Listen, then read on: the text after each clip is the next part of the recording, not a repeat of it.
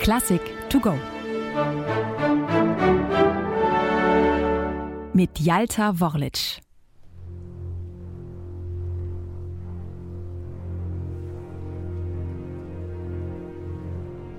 Ein Requiem für den Menschen wolle er schreiben, sagt Johannes Brahms. Eines, in dem nicht der Verstorbene, sondern die Hinterbliebenen im Mittelpunkt stehen. Jene, die einen lieben Menschen verloren haben, die trauern und nun mit dem Verlust leben müssen. Ihnen widmet Brahms sein deutsches Requiem. Sie sollen hier Trost finden, nicht zuletzt auch er selbst.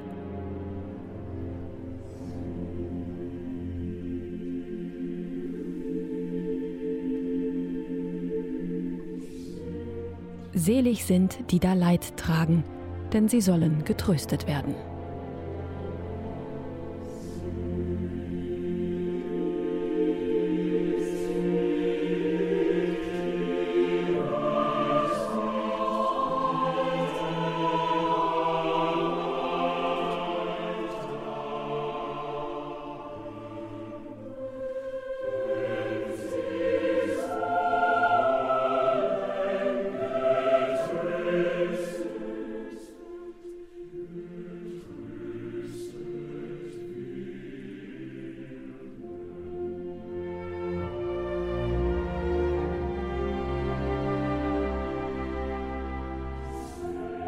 Beinahe ein ganzes Jahrzehnt arbeitet Brahms an dem Werk, das in seiner Anlage einmalig ist. Sieben Sätze bilden am Ende eine Mischung aus liturgischer Totenmesse und lyrisch freiem Oratorium, das keinesfalls nur für die Kirche gedacht ist. Obwohl Brahms zwei Solisten vorsieht, kommt die Hauptrolle in dem Werk dem Chor zu. Er ist an jedem der sieben Sätze beteiligt. Dabei singen die Sänger nicht auf Latein, sondern auf Deutsch, Brahms möchte, dass sein Publikum die Worte versteht. Die Texte entnimmt Brahms dem Alten und dem Neuen Testament sowie den Apokryphen in der Luther-Übersetzung. Zwar sagt der als Protestant getaufte Brahms von sich selbst nicht besonders religiös zu sein, er kennt die Bibel aber sehr genau. Brahms soll immer ein Exemplar bei sich getragen haben.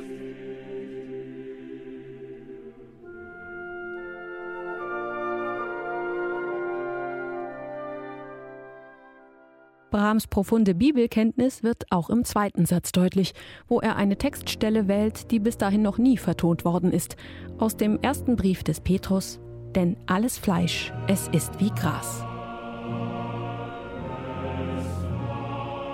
In diesem Satz geht es um die Vergänglichkeit und zugleich Nichtigkeit des menschlichen Daseins. Und um die Angst des Menschen vor dem, was nach dem Tod kommt. Musikalisch wählt Brahms hierfür einen Marsch im Dreiertakt.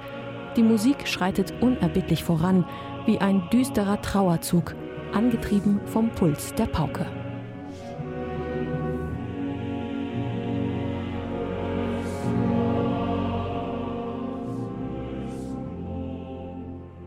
Doch die Erlöseten des Herrn werden wiederkommen, versichert Brahms in seiner Textauswahl, und Schmerz und Seufzen wird weg müssen.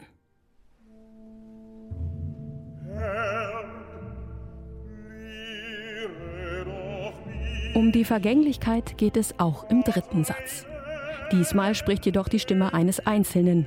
Herr, lehre doch mich, dass ein Ende mit mir haben muss und mein Leben ein Ziel hat und ich davon muss. Es sind die fundamentalen Ängste und Sorgen des Menschen, die Sehnsucht nach der Sinnhaftigkeit seines Daseins.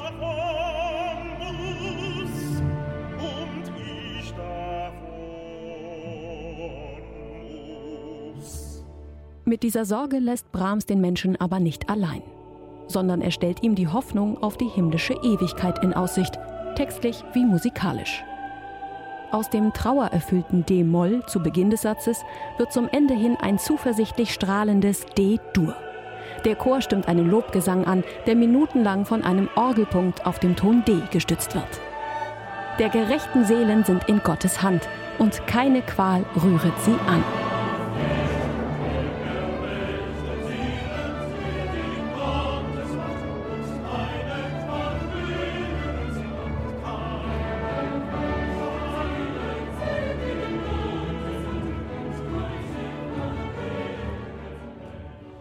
Der persönlichste Satz des gesamten Requiems aber ist zweifellos der fünfte.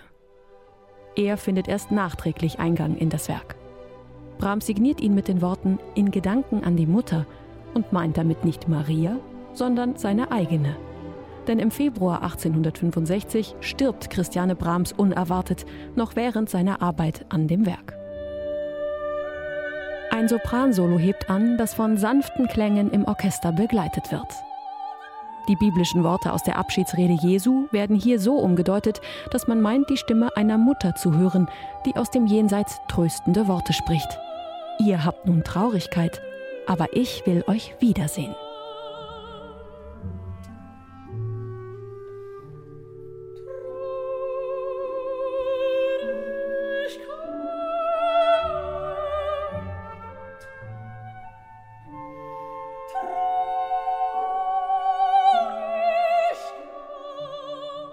Obwohl der Satz klar vom Sologesang getragen wird, kommt auch dem Chor eine wesentliche Rolle zu. Er fasst den zentralen Gedanken der Solistin zusammen mit den Worten Ich will euch trösten, wie einen seine Mutter tröstet. Es ist einer der intimsten Momente in dem gesamten Werk.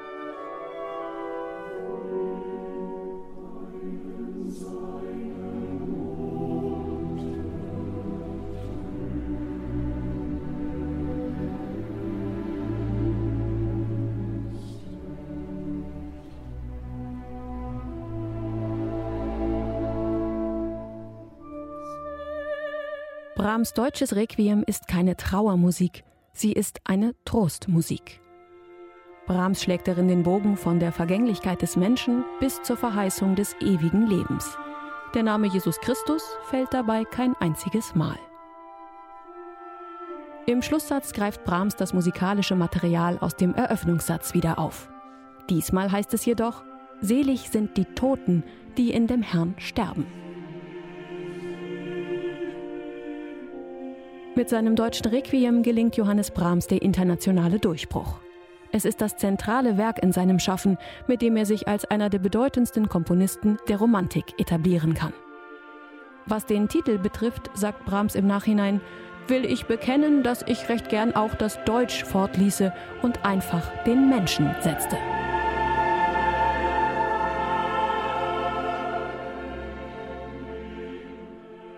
Und so ist ein deutsches Requiem ein überkonfessionelles Werk für jedermann, getragen von der universellen Sprache der Musik.